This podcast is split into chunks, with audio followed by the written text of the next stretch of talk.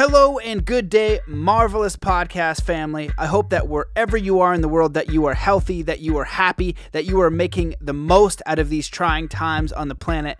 I am sending you all of my love, good wishes and support through the airwaves. I am doing as many podcasts as I can to find empowering perspectives on this situation. If you want to support the show, please leave a review on iTunes. Please share on Facebook, on Instagram, wherever. You can support on Patreon if you go to patreon.com forward slash Matt Belair. You can join the Academy and get access to the absolutely phenomenal Soul Compass course that will teach you how to use your natural GPS system to create a life of of meaning, purpose, and extraordinary living by your own definitions. And you can get that at bit.ly forward slash mind body spirit 21. And during this time, I'm doing a pay as you want. So just DM me, uh, send me an email anywhere, matt at zenathlete.com. Let me know what you can pay. Happy to put you through that course and get you access to all the amazing exclusive content and training over there. And for those of you guys who are interested in coaching, just hit me up, matt at zenathlete.com. Some people want to use this time to do courses and level up, and I am happy to support you. So I hope that you're doing well. Let's get into this amazing episode. But first, let's come to a state of peace and coherence. Wherever you are in the world, just stop what you're doing.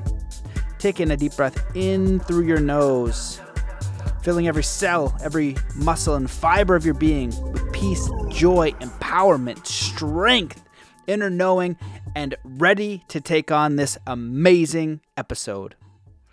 Hello, and welcome to the Mastermind, Body, and Spirit Show. I'm your host, Matt Belair. When you're first diagnosed with cancer, or you have a loved one who is, you need a confidant, someone who knows what you're going through because they've been there and can answer the tough questions you have. Today's guest is that source. He is a physician who was diagnosed with stage 4 non Hodgkin's lymphoma, lymphoma in 2014 by integrating a holistic, functional approach to his traditional treatment regimen, he beat the disease into remission and kept it there. His new book, From Doctor to Patient Healing Cancer Through Mind, Body, and Spirit, takes readers inside his remarkable journey through heartfelt narrative passages that highlight the importance of balancing the mind, body, and spirit for optimal health. Peppered throughout, readers will find medical crash courses that will give them valuable information on topics such as inflammation, the difference between chemotherapy and immunotherapy, the role of gut myomes, and much more. These callouts provide valuable building blocks that will be useful to readers both fighting a medical battle of their own or simply trying to live a smarter, healthier life. His story points a picture of hope that'll empower everybody to look carefully at their lives and create change that matters. Welcome to the show, Dr. Nagula. Thanks for having me, Matt. Appreciate it. Yeah, I'm I'm I'm happy you're here. Um, I read there's actually a longer bio that they sent me, and your whole entire story is incredibly fascinating. And I'm so excited to have you on because this topic is obviously something that affects millions of people. It would be absolutely terrifying to receive a diagnosis like that. And I'm just happy to have you on to share your story and your experience as somebody who is an actual physician, a medical doctor, but also using at uh, looking at holistic ways of healing disease and looking at disease in general. So I feel like your your input is going to be invaluable. And so, can you just share a little bit about your background in and and some of how you got to where you are today and to writing the book and and all the amazing things you've been through so far. So a lot of my story unfolded and changed uh, it was a big 180 degree change uh, right before i got the diagnosis um, in 2014 so i had exited my medical practice at the end of 2012 and was turning uh, a new chapter into my life. I was i had just gotten married I was ready to start a family with my wife, and things were looking really well for me for the first time in many years. Prior to that, I had gone to the rigors of of uh, starting a medical practice um, from ground up, from scratch, growing it, and having to see a lot of patients and oversee the administration perspective of the entire practice. You know, the accounting, the billing, uh, the marketing, you know everything that you can imagine goes into business i was overseeing that partaking in it and also seeing patients at the same time. So it was a lot of stress that was involved right before i exited my practice. So that one year that i was off and uh, i was just really well ready to live life to the fullest for the first time. And it was when i went to the doctor's office at the end of the year i was actually um, it was a first physical that i had in many years.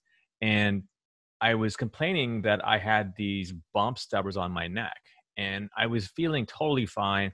I didn't have any issues with fatigue or any discomfort anywhere. I was just living my life as happy as could be. I thought it was some kind of a cyst that was on my neck. And uh, when I went to the doctor's office, I basically asked, I was like, you know, this is the issue that's going on right now. Can you take a look at it? I, I, it might need to be referred to a dermatologist to get it removed he looked at me and he had this concerned look on his face. And I'd known him for many years as a colleague and as as uh, a patient of his. And his look was one of those looks where there was something wrong, and it got me concerned. And what he told me was, well, let's let's take a look and see. Uh, let me examine you. Examine me, and he felt my lymph nodes, and he did a whole like examination. And after he finished the examination, he said, "Well, let's do this. Your blood work looks really good but let's get some uh, uh, x-rays and some um, imaging studies of your head and neck. And i immediately said what what's why? What's going on? And he's like well your lymph nodes are enlarged. And i didn't even think that it was my lymph nodes but it was. And he says that we know that if the lymph nodes are, are large there could be large because of a couple of things. You're going through a inflammatory reaction your immune system is working hard or you know this could be something that could be cancer related that's when things were really a little scared for me when he said that cancer. Uh, so he got a CAT scan of my head and neck, and then I came back a few weeks later, and it was it was at that point when he said to me, he goes, "Your lymph nodes are completely enlarged." I took a look at the scans, and my lymph nodes from my head and neck all the way down into my armpit were just extremely enlarged. To give you a frame of reference, most lymph nodes are between one and two millimeters my lymph nodes at the time was like one to two centimeters. So it was really, really enlarged. Even though I was feeling fi- fine at the time, he told me, he said, we need to send you to an oncologist for a further workup. And when I went to the oncologist offices, I didn't even know why I was going. I was like, I feel fine, I feel great, but I understand as a, as a, as a doctor and as a patient, that's what I needed to do. That was the best next step. Uh, the oncologist had me run through a series of tests. We had a bone marrow biopsy, a lymph node biopsy, all very uncomfortable. And finally, after all these tests were done, these battery of tests, I, my my wife at the time and I went together to see him, and he extended the diagnosis of, of stage four non-Hodgkin's lymphoma. And it was at this point that everything just shifted and turned. Uh, I, I didn't even listen to the diagnosis. It just came in one ear and out the other. I couldn't process it. It was I was in literally in a state of shock when the diagnosis was made for me made to me. Uh, my wife at the time was was was pretty upset and crying. And for me, the one thing that I needed to do in my mind was I had to go research, and I had to research why I got the cancer. I mean, we, we studied this in medical school, but not enough. Um, I knew a little bit about a lymphoma, but not enough to to understand the um, the etiology or where it came from and understand how to treat it. For me, it was let's go dig in the books. Let's go, you know, figure out what's wrong and fix it because that's my mentality. It's that's how it's always been. If there's a problem, I'm going to try and solve it. In this specific case, I was reading a ton, and what came to mind, what I discovered was that it was my my own doing, my own lifestyle that was the cause of all this problem. It wasn't a genetic disease. It wasn't something that was handed to me from my parents. It was it was basically my lifestyle that contributed to me developing stage four non-Hodgkin's lymphoma. So I had to research this, and I went to all the I went to a bunch of couple. I went to a, a few other specialists for a second opinion, and uh, it's funny because this this first doctor was a private doctor in the community of where I was living and he wanted to start me on the most aggressive form of chemotherapy. And i was like whoa wait let me let me let me just think about this and do some research. I go to two academic institutions sloan kettering in new york and mayo clinic in florida and both were both physicians at these institutions told me that i did not have to have uh, at this time the most aggressive form of treatment which is the chemo that they were wanting me to push on me and I realized at that point that this doctor had secondary gain. It was a private practice, and he owned an infusion center and he wanted to funnel me into his infusion center to basically get the money and revenue from from the chemo that he was going to prescribe for me that was very upsetting but what was comforting was that there were other physicians that uh, refuted his his mode of treatment and they both agreed they wanted me to go through what was called a watch and wait period which is where because my cancer even it was it was aggressive it was stage four but because I was feeling fine and I didn't have any symptoms, that they, I, I had an opportunity to watch and wait and to see if the cancer could regress. So in my mind, I said to myself, okay, this is an opportunity where I can actually change my lifestyle and possibly regress my cancer on its own so that I won't have to have any treatment at all. So this is where I decided to implement all these strategies that I had learned from my research um, and at the time, I was going back into school to study integrative medicine under Dr. Andy Weil at University of Arizona. And I, with all the strategies that they were teaching with my research, I was like, I was armed to basically figure out ways and strategies to employ for myself to re- have my cancer regress. So the first thing that I did was was to change my diet, and that was the most important thing, and um, that I had to change because cancer feeds off uh, feeds off of sugar. And for me, I had to eliminate sugary foods and I also had to eliminate what I was eating. I was always eating processed foods like on a regular basis. McDonald's was something that I knew that was unhealthy, but for me, the, the step up that I, I felt that was healthier was Subway.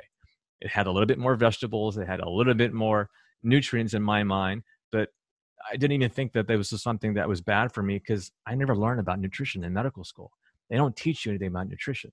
So for me, it was like, okay, I need something quick and fast. So this is what I'm going to do is go eat at a fast casual restaurant or a fast food restaurant. So this is how I was living my life, the typical standard American diet that consumed of processed food and refined sugars. That was a staple of my diet. So I had to change it. So eliminating all the sugars in my in, in my so that the cancer cells could could not grow, um, would give me a chance at least by controlling the diet. And the other thing that I was doing was I had to switch into an organic diet and I had to eat more vegetables and fruits. Vegetables and fruits, uh, as I learned, had a lot of phytonutrients and a lot of things that could help with reducing inflammation and provide necessary nutrients for my body. Last time I ate vegetables was like when I was in high school, you know, eating my mom's like home cooking. And it's ridiculous. And it's really sad to admit as a physician, that's the last time I ate vegetables and fruits. And so I, it was just, that was the hardest transition for me was to change my diet because my body wasn't used to it. But I was like, I literally had a gun to my head and I was like, I have to change now. So I did. Um, I, I learned over a period of few weeks to, to adjust my diet. Um, and I at least had some kind of control over my situation. Um, but that's the first thing that I did was to really um, change my diet and, and as a means of changing my lifestyle. As I read more and I was reading about things, I understood that my body was full of inflammation, as that was a leading cause of my disease. Inflammation, as we know, um, can lead to chronic conditions. There's different types of um, inflammation. There's acute, which we all know is when our bodies have like an injury or some kind of like a bruising that occurs, you'll have this uncomfortable pain and some swelling. That's all signs of acute inflammation. But what happens over a period of time, like months to years, it's chronic inflammation, stuff that we don't see on the inside. Um, it's just brewing from um, periods from from uh, exposures to large amounts of toxicity from our foods, from our environment, uh, this is all, and, and not to mention stress. Stress is a huge factor in terms of inflammation. And as I was learning all these, I was picking up things. I was like, man, I, I, it was a perfect storm for me. I mean, I lived an unhealthy lifestyle. I wasn't sleeping. I was always stressed out from work. Um, and I was always in a situation where I was in fight or flight, you know, um, and I was living in a fight or flight state. And this was a recipe that I had discovered that was the cause of my cancer. So is all at this point I had to I had an opportunity for me to to really change things to uh, potentially regress my cancer. Um, unfortunately, what happened to me was that it, as months went on, um, I had to have, go through another set of scans to see what the status of my cancer was. and um, I was having some discomfort in my back, and I thought it was just a kidney stone that was going on. Um, when they got the scans, that showed that my um, cancer had really uh, grew more aggressively. The lymph nodes weren't even um, recognizable anymore. That actually grew so much that all the lymph nodes that were neighboring formed a mass, and this was a huge mass that was just all over my body. And at that point, it was that the reason why I was having pain in my kidney area was because the lymph nodes had actually encroached into my kidney and my ureter. So that was causing me the pain. So at that time, that's when they said, okay, you have to go through chemo. So at that point, I was I, was just upset because I literally thought that God was giving me this window of opportunity during this watch and wait period to learn the strategies to regress my cancer and then to teach people potentially other patients how to live this lifestyle to change their outcome but no, I ended up having to go through this cancer and having to go through chemo. And it just, at that point, I just shut down. I literally had to, I, I, I went into this isolation mode. I was angry at um, God. I was angry at people. I was just, I pushed everybody away. Um, and I, and I, I turned into this very, um, this person that just was very distrustful, full of anger, the anger later on I determined was a, a form of depression.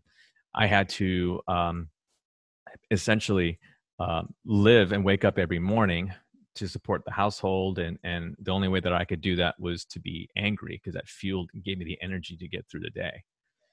So um, that's essentially how things started and ch- changed for me. Um, and chemo was obviously not a not a good experience at all. And um, I'm sure maybe some of your listeners have, have had chemo in the past, but uh, for me, chemotherapy was just you know you have no control of your life at that point. You're you just you're basically giving up your control to um, the physicians and to the medicine, hoping that it's going to work. So just imagine that you just you know you a person who like myself who was always in control of things always um, had an answer to everything was really in a position where i didn't know what the next day was going to be like um, you know i had basically had like death and fear facing me um, you know head on.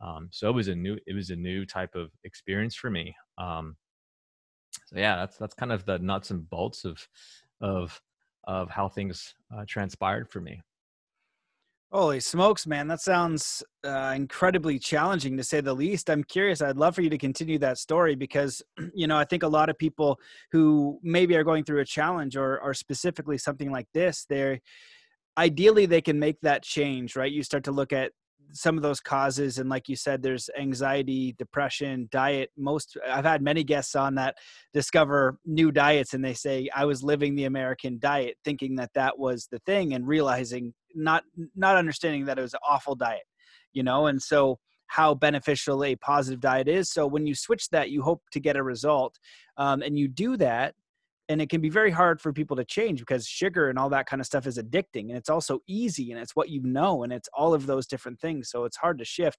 So you shift those things then you have to go do chemo and so how did you how did you get through that part to continue on the path of recovery and using western medicine with with the things that you were learning?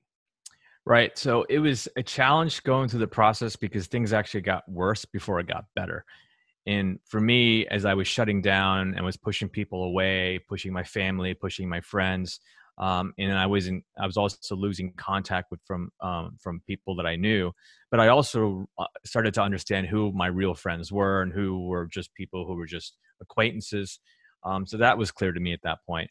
But as my my relationship with my my ex-wife um, my wife at the time ex now started to really um, grow apart that put a strain on our on the marriage and relationship and on me. Um, she actually ended up leaving um, during my treatment course. And so i remember going to chemotherapy by myself and having to come back because uh, i didn't have anyone to take me to and from. So that was um, a bit hard but at the same time it was something that i had to go through. Um, chemo itself was was um, it wasn't the type of chemo where you would lose your hair um, it was more of a buildup over a period of time. I was feeling fatigued a lot, and I remember um, my the, my mailbox was I don't know maybe 20 yards from my house or so, And I remember just walking to the mailbox and I was so short of breath and I literally had to pause for 10 minutes before I had enough energy to walk back into my house. And that's how bad it, it took a toll on my body. I was supposed to go through six courses of chemo, one a month. And um, the after the fifth course, they said that I, I my immune system was pretty shot that I, I couldn't stand another course of chemotherapy so they stopped it at five. Um, and it was so bad that um, if i had contracted a cold or a flu or a virus it would have probably set me into um, a stage where i would have been able to recover from that. Um, but at that point um, i ended up having um, uh, a, uh, a, a rescan or reimaging studies and they were determined after my fifth uh, cycle of chemo of chemoimmunotherapy that I was um, clean, and so I went into remission. And as I wrote in my book, it was at this point when I was found when I found out that I got I was in remission, was when I hit rock bottom. It wasn't when I got diagnosed with cancer. It wasn't when I um, uh, started chemotherapy. It was when I got the word that I was in remission. And it's interesting because it was at this point I had nothing to be angry at anymore. I was anger was what I was living to fuel myself on a daily basis. And I, the cancer had consumed my life. I did, and I wasn't working at the time, so I had nothing to live except for the cancer. It was my life inside and out. I mean, twenty four seven. So when they told me the news that I was, I mean, you know, I was briefly like elated but at the same point, I was like, well, who am I going to share this with? You know, my wife, my my wife at the time, we separated. She left. Um, it was me, and, and I didn't have any close friends that lived near me. My family was far away. Um, I was in, living in Florida at the time, and they were up in the D.C. area. My my brothers were in were in New York, so it wasn't like I had um, immediate family and friends to really um, to help me get over this. So uh, the at, at, that point, that's when I felt like I hit rock bottom. It was really, uh, it, it was just I, the loneliness um, was really so so resonating at that time. It's all I felt, and then my health was obviously such in a um, horrible state because I had just gone through six months or five months of chemo. So I really figured I, I, I didn't know what else to do, and um, that at that point the next transition change occurred when I went into the grocery store and I ended up meeting and bumping into my personal trainer who was training with me for a while before I got sick. And we hit it off really well. And it was like a spark just like came over me. And I was so full of joy and energy because of that relationship that we used to have. We almost rekindled it, just that bond that we had of camaraderie and of just bud- being buddies. And then he asked if I wanted to work out again my doctors had cleared me to do whatever I wanted to do within reason. So I felt like, yeah, let's start working out. And it was this process of working out where I and and and bonding with him that really sparked um, the feel good hormones in my system to circulate more. And I started to feel more um, alive. I started to feel more uh, happy and motivated. And you know, I started to eat well. I started to go back to um, these changes that I had made during that watch and wait period right before I got um, told that I needed to start chemo. And because I knew that this was it was something that I had to follow because it, it, was um, to keep me healthy and to optimize my well-being. So this was all about um, this is the beginning of where all the changes took place. Is right at that point after I started to work out and really bond with my personal trainer. Wow.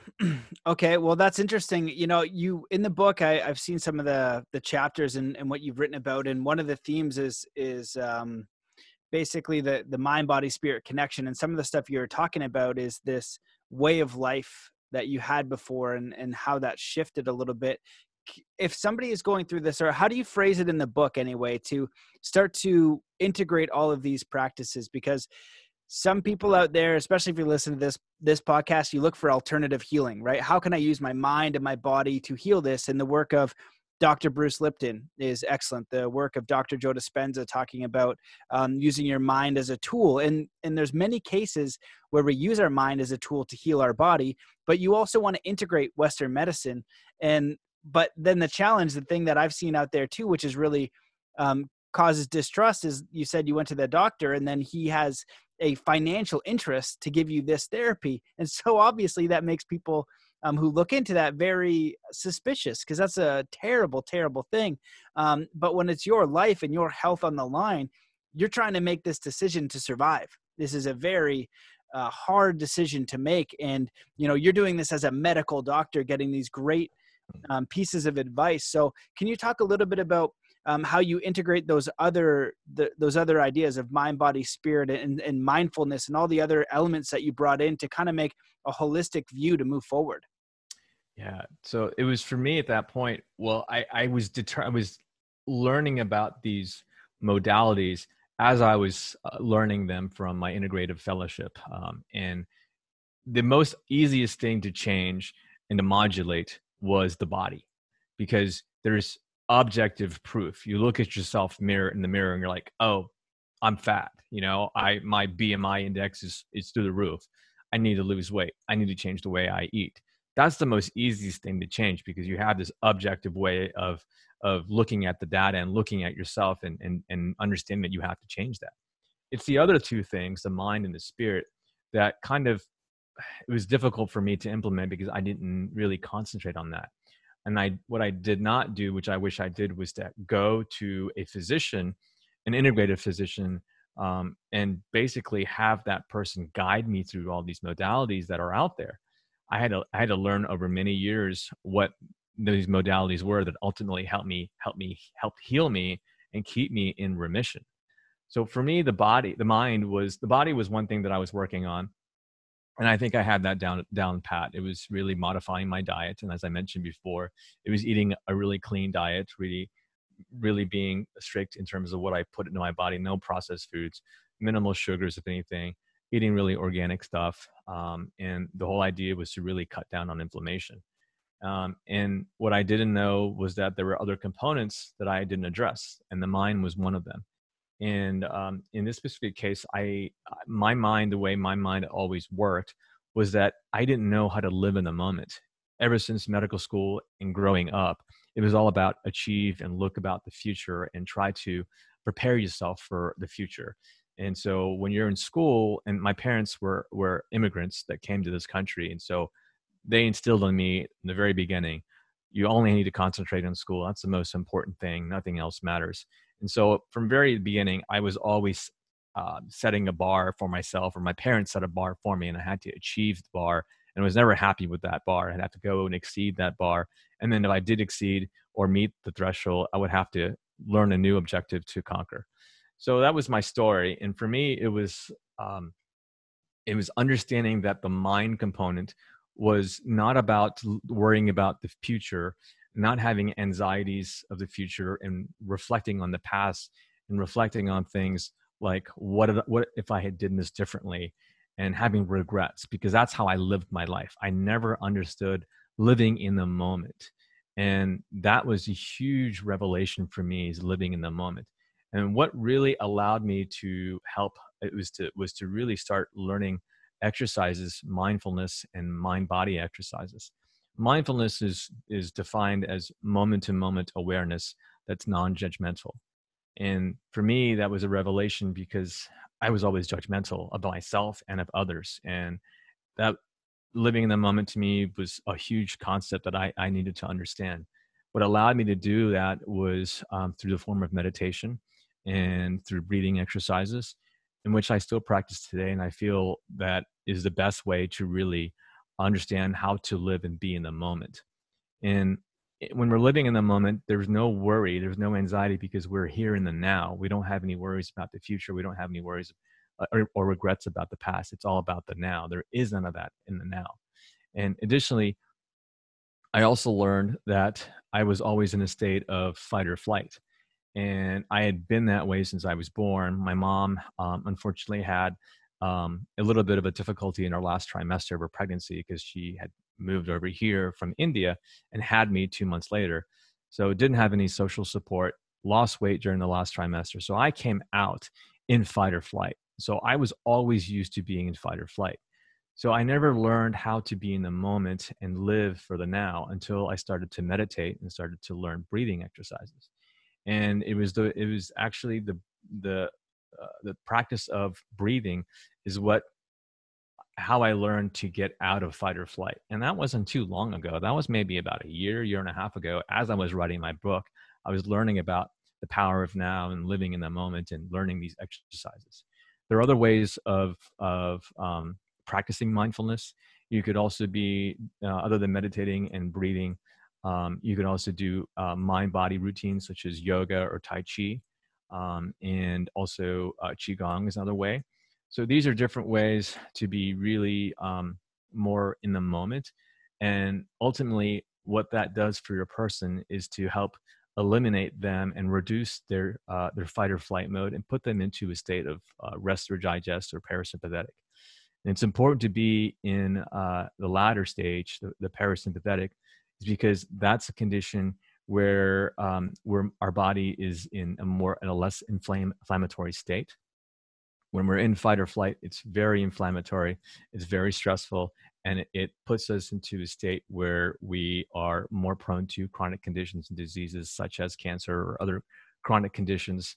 Um, however, if you're more in a state of rest and digest, that is the opposite and that eliminates the potential or mitigates the potential of being in a state where you're developing into a chronic disease or cancer so these are things that i i, I recently learned and i practice um, my favorite thing that I, I, like to practice is um, is sound meditation uh, i find that that's extremely effective um, there's different forms of sound meditation you could do a sound bath which is actually um, someone playing either a gong um, and you're just basically laying down and either having the, the sound of the gong and the vibration of the gong wash over you.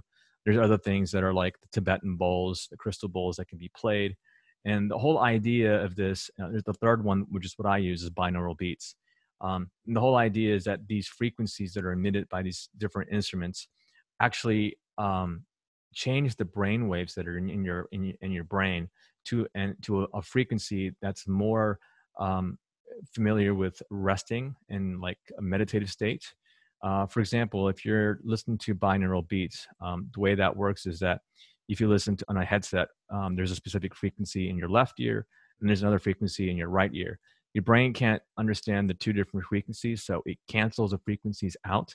And so by doing that, you're um, listening to a frequency that can be modulated into an alpha or or or a delta or a um, theta waves and each one of these different waveforms is a relaxed state one is in a meditative state one is in a state where we're like it mimics deep sleep and another state is where we're almost into like a um, uh, rem state pattern.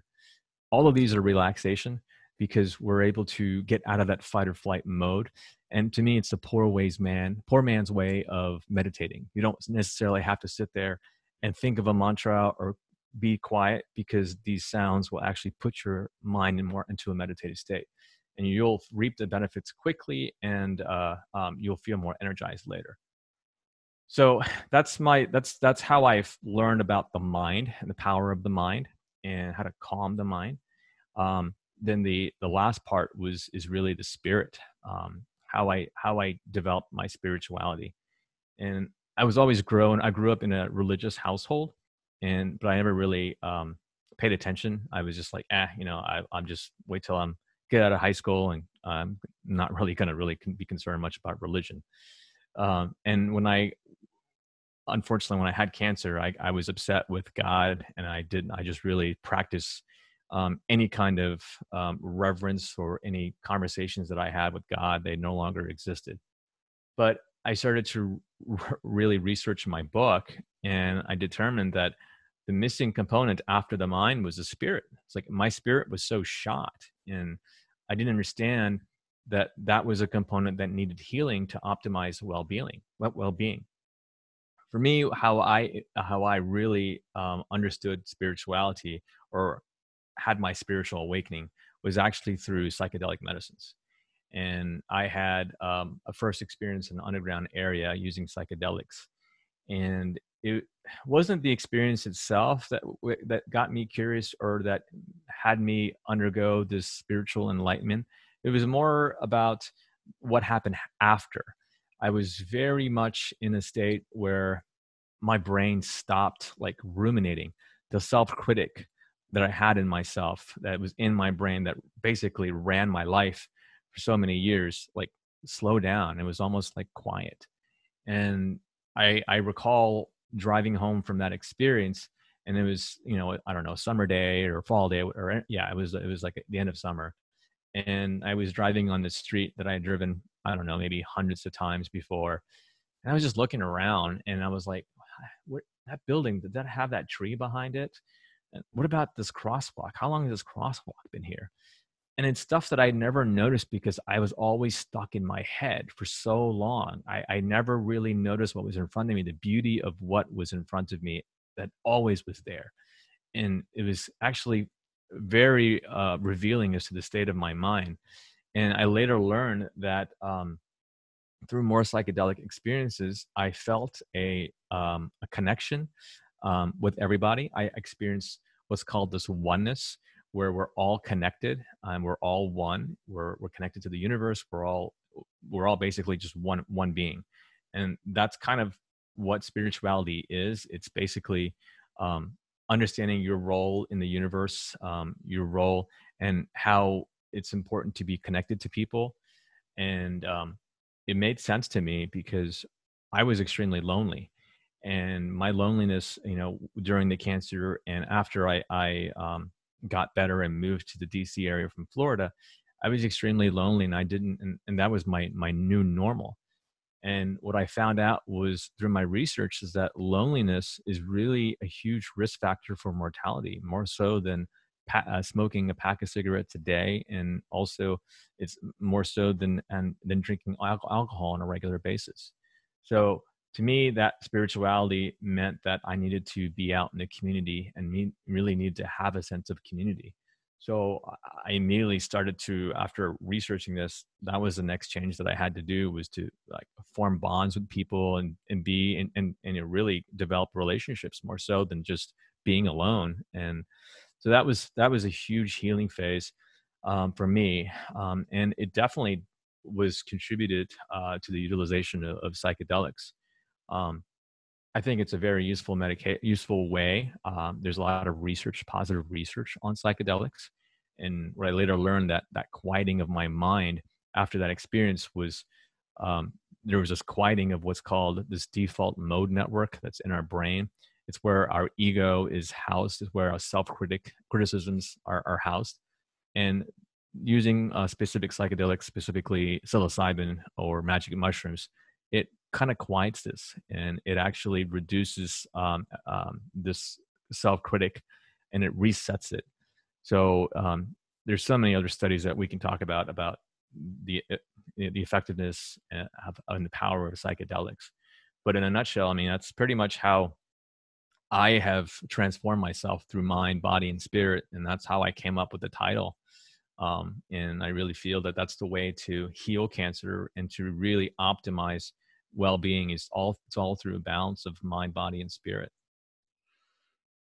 Wow man that was all excellent. I'm i'm so grateful for you sharing all of that in more detail because i think it's super important and i've had other guests on the show who have had very serious illnesses and their shifts are very similar to yours it seems to need this holistic a- approach diet is is one thing uh, mindfulness and like lifestyle just understanding what your life is like and you shared so many important points there. One of them was, you know, growing up, um, you know, the son of an immigrant family, and it brings up kind of a point for me because I've I've met a lot of different people. You know, going to Burning Man, um, it's always fascinating because there's so many walks of life and and I noticed that um, the Indian culture and especially the uh, Asian culture, it's it's very enforced. Like go to school, do not all, but just a large degree of the people I speak to in it. And if you don't, you're kind of like your family's disappointed, and you don't want to disappoint your mom, you don't want to disappoint your dad, um, and that's the way to go. And then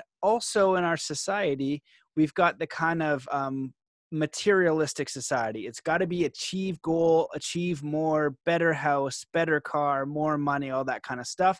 That's very perpetuated in our society. Then we've got the younger generation, uh, not all, but some, is coming up where they're not really working very hard. You know what I mean? They're not they're not doing a lot. They're kind of like expecting a lot of things. They're not really putting a lot of um, you know effort forward. And so on the one hand, when you come over as an immigrant, you say, hey, we have an opportunity here to get things we've never had before. You don't even understand that. And so that work ethic is super important for us to build and achieve what we want. But I feel like sometimes it can go too far. You know, on the flip side, you know, some of the culture they've they've already had those things, so they never had to work hard to achieve anything. And I'm curious if you can speak a little bit about that balance because for me, what I think is most useful is working hard toward meaningful, authentic goals, right? But when we're just working hard because we have someone else's goals in mind, because we have somebody else's life in mind, because we're just trying to get more because that's what we're supposed to do. It's not really the the best thing. You don't need to 10x that or get more of that. I feel like if you can get really aligned and authentic with who you are, you know, take care of your diet, take care of your body, take care of your relationships, um, and really think about what it is that you want to offer, what it is that you want to do um, then you can work hard to achieve that because it's going to take effort it's going to take time it's going to take dedication it's going to take all those things but it's going to be meaningful for you and naturally as a byproduct i think you have less stress. Like you're going to be stressed in eh, what is it? You stress and something else? Like one of them's a positive stress one of them's a negative stress. It's going to be something that you define for yourself to work towards and you know with the psychedelic awakening thing um, you know I, have seen a lot of great evidence for that too and the the default mode network's a big thing because when we are moving about our days the mind is so interesting in a way that it can just get into a rut and we can run the same cycle for a week a month a year. Um, 10 years our entire life on these motivating factors and just getting up going to work and you know doing the whole drive of work and not noticing anything doing a whole week of work and it and it going by and not notice anything. So what would you kind of like reflect back on that and how would you like steer someone towards there? Because i feel like health is the foundation to creating your life purpose. If your body is killing you it's resetting everything so that you can b- build upon your own values and having a bunch of guests recently that really specialized in health um, that was the thing for them. That health crisis became their spiritual awakening and they reassessed everything and so when you have a near death experience it does that too because you're like holy crap I might not be here forever. What am I doing? What's most important to me? How do I get rid of all this stuff that's not serving me and move a little bit more towards things that are more um, aligned with who I am? And so maybe you can comment on all that. Yeah, it's really interesting. Uh, I think it, you have to dissect that a little bit and understand that if you're in a situation and you're living life in a constant state of stress, that is something that you need to modulate ASAP. And I can't stress that anymore. And I did not know what that was like until I started to understand and realize that I was living trauma that was not necessarily passed on through my my um, my parents, but because of I was experiencing trauma in utero, and I was constantly constantly in a state of fight or flight, and this was what set set my stage to be in um, chronic inflammation, which led to cancer. So any additional stress that was placed on my body, such as eating uh, a bad diet, in, in, this case, eating the standard American diet, you know, being in a state where I was um, depressed, being in a state where I was lonely. And we're not talking about loneliness as in like, okay, um, you can remedy that by being with 20 people or at a party. It's about connection. You know, so I never felt connected with anybody. And that was another contributory thing to feeding me, feeding my cancer. And the whole point is, is that you really need to enjoy what you're doing. You know, someone, a, a teacher told me one time is like, if you have a scale of stress from a, from one to 10, one being no, no stress and 10 being a very stress, um, what do you rate a person who is a professional NBA player? What type of number would you think that they're in? Intuitively, I'm like, well, because this is how I relate it to myself. I'm like, they must be at a high level of stress, you know, because they're performing at a high level. And no, in fact, this was an eye opener for me. They're living, they're they're they're not stressed. They're enjoying what they're doing. Their stress levels are one or a two. They're just and they're able to perform at such a high peak because they're at a very low level stress stress rate and I think that's really important. I think we need to assess ourselves and understand that we don't need to live a life where we're in a constant state of stress or in fight or flight. you know if you are able to modulate that or have a means of understanding that you are in a state of fight or flight then you can quickly determine things to counteract that and that's why i like wearing wearables um, like i always measure my heart rate variability and heart rate variability is in essence um, a measurement of the resilience of your stress levels. So in, in for layman's terms you know to be uh, to try make it explain it to you really easy there's a, um, a, a rating on a scale of zero and the ceiling there is no ceiling in, in a numerical scale. So your hrv if it's low that means you're predominantly in fight or flight or sympathetic. If it's higher that means you're more in the parasympathetic state before i started the work of psychedelics and understanding what my body was doing i was at an hrv level of like 10 15, you know, even 20 at the tops, which is horrible. And um, I've been working on hacking my my body where I'm understanding to live in more of a rest or digest state and not be in so much fight or flight. You know, so last night my HRV overnight was 60, which is a pretty good day for me. Um, and then I ask friends what their HRVs are, and they're like, "Oh, mine's in an 80, 90, 100." And I'm like, "That's awesome." because I like to see that because it tells me that people are understanding it already and they have mastered ways or they just live in their life uh, full of happiness and they just don't have they don't live in a state where they're constantly stressed out um, and so for me that's a that was a huge awakening for me and i think it's about approaching life um, in a way where it's you're not stressing out over every little thing and you're taking happiness and you're under, you're you're doing things that bring you joy. Whatever it is that, that that's bringing you joy that needs to be concentrated on and those actions need to be more of your focus instead of worrying about stuff worrying about the future having regrets about the past and more concentrating on being in the moment in the here and now those are all really great suggestions and and i like how you brought uh, technology into it because that is a very um, measurable way to see where you are and to know what's normal.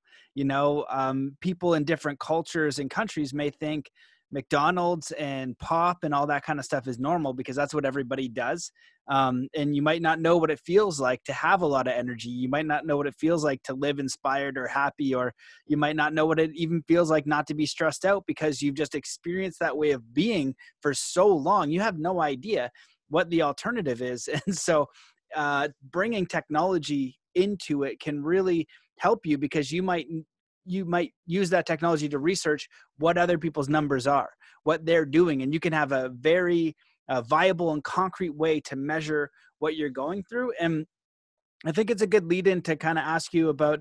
Uh, we talked a little bit about the coronavirus because um, I recently interviewed Steven Kotler and I've been trying to figure out what's going on here. But I, I had the same thought that he did. He said there's three uh, pandemics. The first is the virus. The second is fear, and I've spoken about that one. And then the third, he said, is uh, is the collaboration, the community that's being formed to fight this. And now there's a lot of different information out there about how bad it is. Um, it's leveling off. It's getting worse. Everything under the sun. I'll just say I have no idea uh, you know, I've, I go down the conspiracy road. Some people say they're conspiracy this and it's a positive thing. It's a conspiracy this and then it's a negative thing. Some people say stay inside and it'll still get you and and watch out. What I can be sure about is that if we go at something with fear, it's not going to be useful. Um, any kind of um, first responder, uh, Navy SEALs, paramedics, anybody in there, they're going into a situation which is is uh, challenging. It might be a fire. It's that is real danger that they're going to go into. So the virus could be real danger, and maybe it's way worse than we ever thought. And okay, that would be the real danger. But if we if we approach it with fear, it's going to increase um, the probability of us getting it and also getting ill from it, and decrease the probability of us being able to heal from it. Just like someone goes through cancer, right? That's that's the most um, wild and extreme test of healing yourself from something extraordinary that the body is not cooperating and you have a very real possibility of death. But if somebody stays in the emotion of fear and anxiety and depression, you being a medical doctor can answer this better than I can.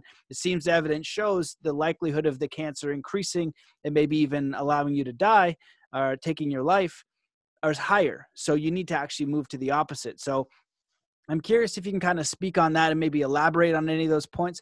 But for for this thing that's going on, a lot of people are are afraid. And if you watch the news, there's a lot of reason to be afraid, you know. Um, but I feel like we as a society and have an individual can look at what's going on um, be able to kind of assess the information and I, and I need to do a little episode on um, my youtube channel about this but i studied uh, persuasion for a long time edward bernays things like that so you know the headline of our newspaper said 150 million people could die.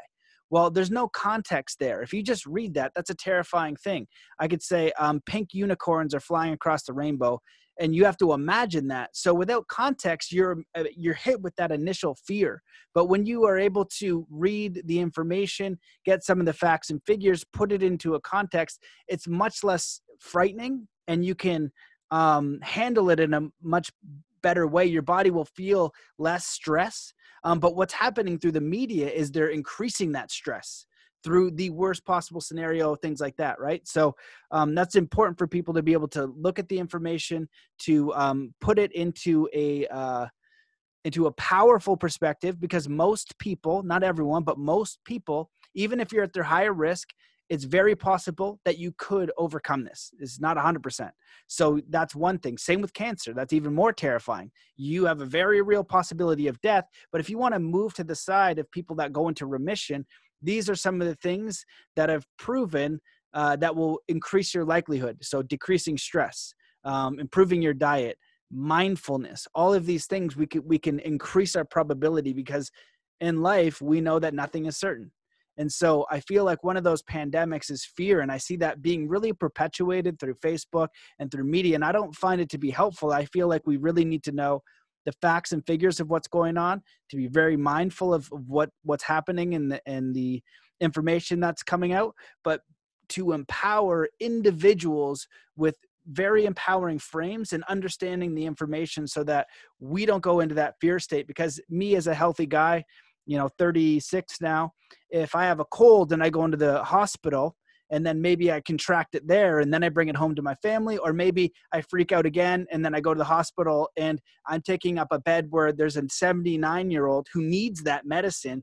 They need me to be strong. They need me to not freak out, to look at what the symptoms are, to heal myself, to be in my empowerment, but then if it gets to a level where I now understand, whoa, I need a hospital because I'm I can't breathe, then I go and do that. But to have that firm understanding. So I said a lot of words to try to draw out that scenario because I'm curious how you feel about this and and as somebody who's gone through something that is much more terrifying than the coronavirus because the mortality rate on cancer is much higher and you're dealing with that over a duration of time. So you had a you're able to go through a longer version of what people are experiencing a micro version but that same intensity of fear because they're like, oh, if I get it, will I die? It's a very terrifying thing. And so, uh, yeah, please share your thoughts. Right, a lot, lot to reflect on there. But the biggest theme that I think that um, we can discuss or that I could assist with is dealing with the fear and the anxiety.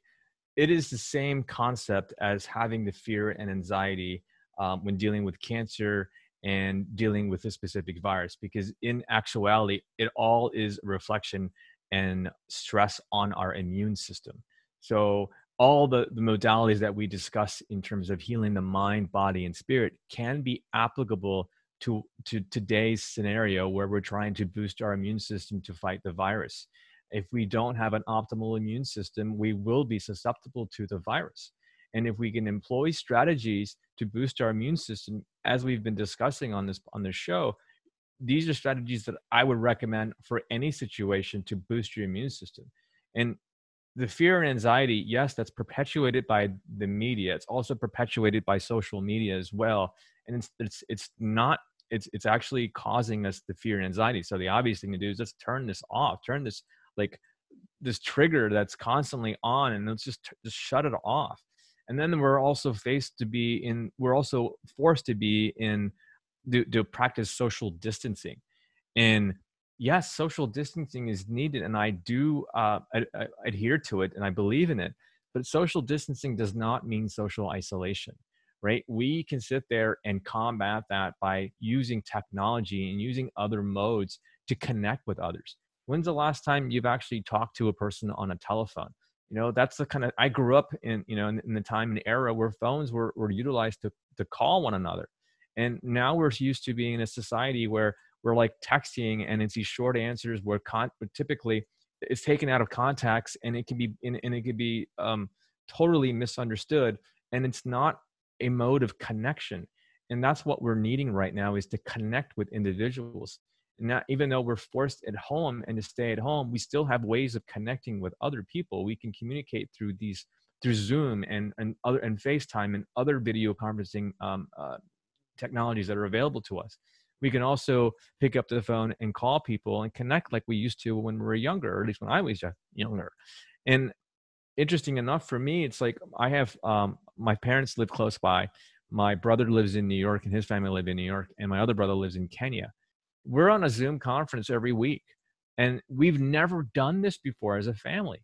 And it's great because it's it's increasing our connectivity and our bonding with one another. And what does that do? That reduces the fear, that reduces the anxiety, and that boosts our immune system. Like I said before, loneliness is a risk factor for mortality. And in, the, and in this specific case, if we apply, it's also a risk factor for decreasing our immune system. So we really need to employ strategies to increase our immune system. And I'm not talking about supplements and medicines. That's a whole secondary thing. Let's do it from a, an energetic perspective. Okay. Let's connect on, on, on a level where we have connection as a human being.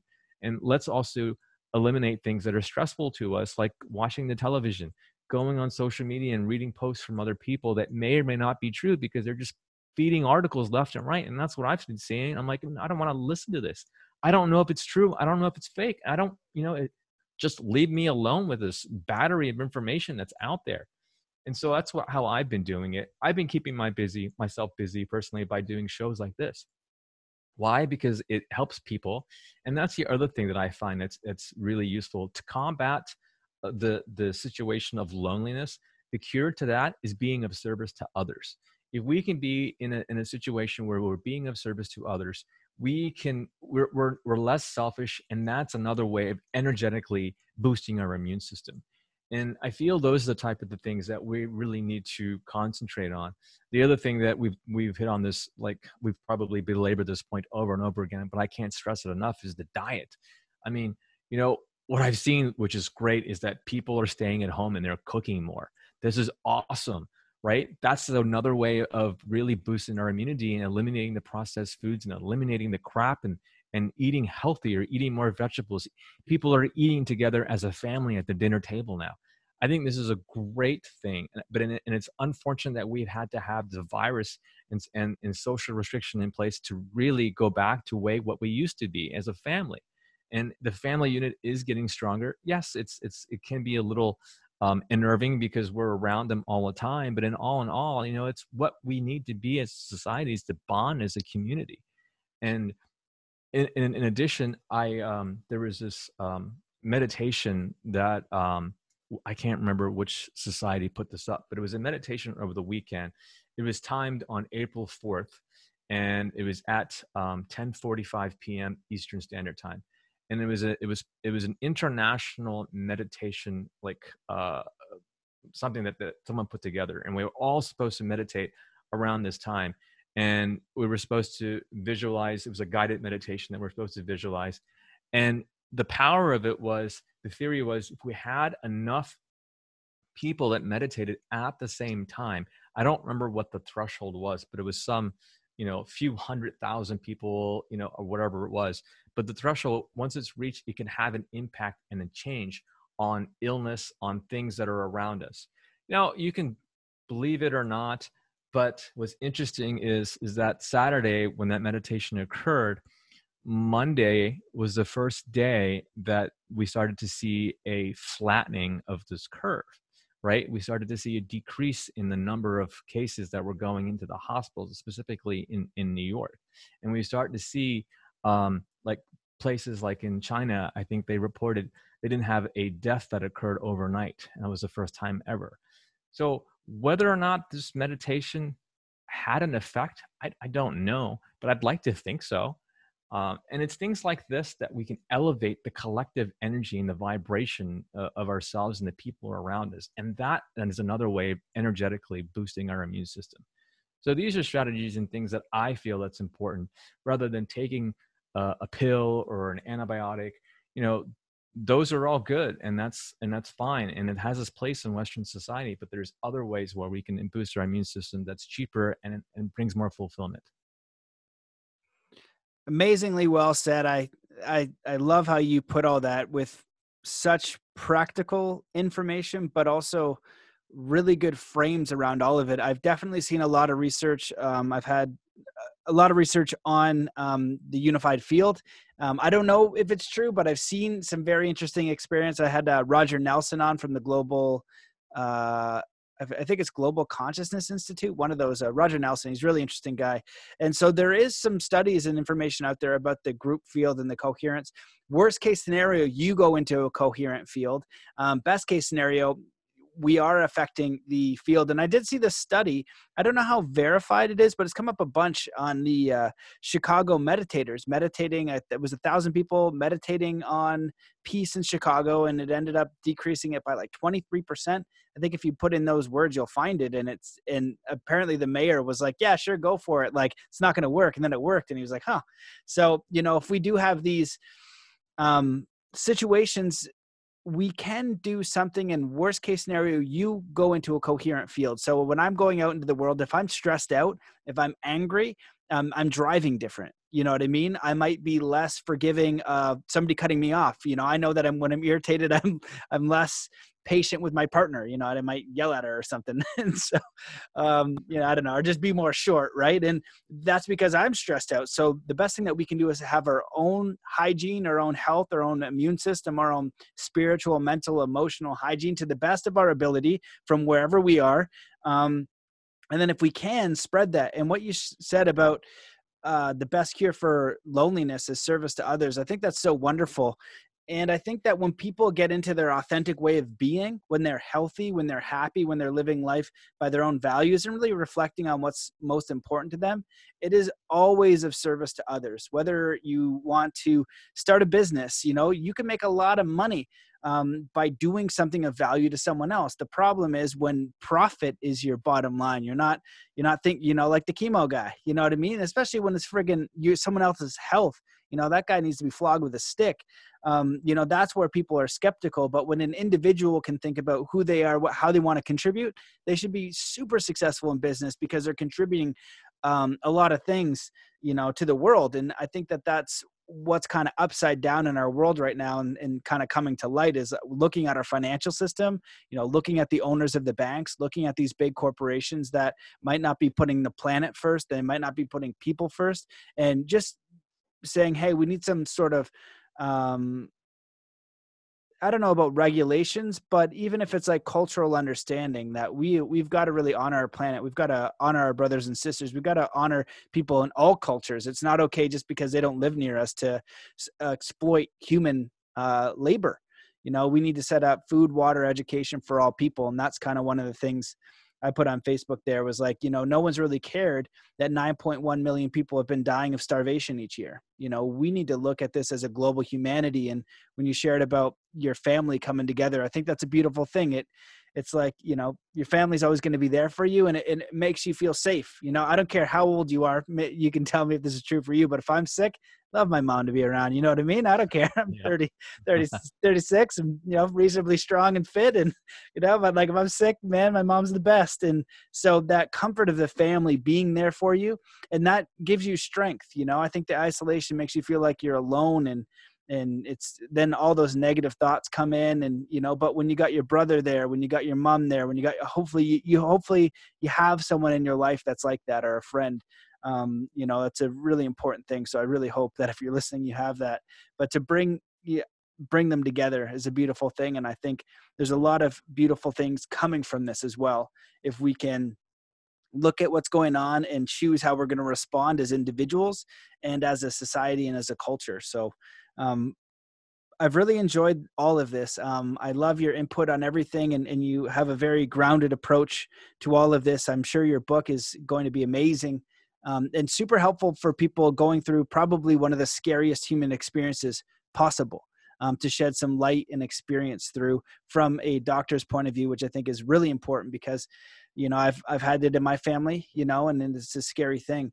But I wanted to ask if there is there anything that you wish that we had touched on? Is there anything that you'd like to touch on before we we close it out? You know, I, I think the only thing that I wanted to comment real quickly was, um, and I'm sure you probably have, I've been exposed to this to the media or whatnot, is that these months that our world has been practicing uh, social distancing and being more at home, it's actually interesting how we've seen changes in our climate. You know, like LA, for example, they're not facing any smog that they're used to. Um, there's been reports that there have been dolphins that were swimming in the channels of Venice. That's never been happened before. I did a podcast with somebody that was out in in Sydney, um, Australia, that were saying that there were like storks that were out on, on the beaches that never have been there before. And it's like it's it's almost like Mother Nature is resetting, and it, it was it's been facing such horrible things that we've been doing to it as a society and as a world for so many years you know i kind of wonder if this is a, a, reset that mother nature needs or maybe this is what mother nature wanted you know for for it to be respected. And um eh, that's kind of what I, i've come to the conclusion. It's like i want to be more earth friendly as a result. I've always been that way but that's been more conscious for me now. Um and again it's it's it's it's contributing to mother earth and it's being of service. So I, I think that's um, that's kind of what I hope that people can take home from this. Amazing. Well, thank you so much for coming on the show and your work and for writing the book and, and just sharing so candidly something that's obviously really personal and really challenging. Where can people find more about you and your book and everything that you've got going on? Yeah, so my website from doctortopatient.com has um, uh, my blogs, and we actually do weekly podcast releases and those podcasts can be found on Spotify or on iTunes. Uh, we also have a link to my um, my to Amazon on my site, where you can find my book from doctor to patient. Um, and um, just yeah, again, we do weekly releases of podcasts that are basically in the field of health and wellness. Amazing. Cool. Well, thank you so much for coming on the show. Thank you for sharing. Um, I invite everybody listening to check out the book because it is, as I went through it, it's definitely applicable to all people, no matter where you are. Um, but especially if you're dealing with something like this or or anything else. Um, from from interviewing many different people um, from many different walks of life and, and healing themselves of something like that that criteria is the same criteria for everybody. Um, you know you have to have all of those elements in um, and so the way that you're when when you are experiencing something like that, if you see evidence of somebody getting through the other side, it gives you hope. Just like the four minute mile. Nobody could do the four minute mile. Somebody does the four minute mile. Now it becomes possible. So feed yourself um positive I wrote about it today, positive mental nutriments. You know what I mean? Inspiring stuff to encourage yourself to know that you are powerful, that you are supported, and give yourself the best opportunity for change and transformation. So um, thank you so much for coming on the show and sharing your work. Thanks so much for having me. My pleasure. Thanks, guys, for watching. Peace. Hey guys, I hope that you enjoyed that episode of the show. If you do want to support getting the word out there, please share this, leave a review in iTunes, go to mattbelair.com, sign up for the email list. You can also become a patron if you go to patreon.com forward slash Matt Belair or join the Mastermind, Body, and Spirit Academy. And when you do, you'll get access to the amazing Soul Compass course. I would love to have you there getting your feedback your questions and just making the Academy, the exclusive content, the course even better with your feedback. And during this time, we're doing a pay as you want. So just hit me up, Matt Belair or Matt at zenathlete.com or DM me on Instagram or anywhere and let me know what you can afford. Um, and happy to get that course and have you in the Academy. And it also supports the show so I can keep doing these and uh, bringing you the best guests and information possible. So thank you so much for listening to this. I hope that you are well, safe, and happy happy, and I look forward to seeing you in the next episode.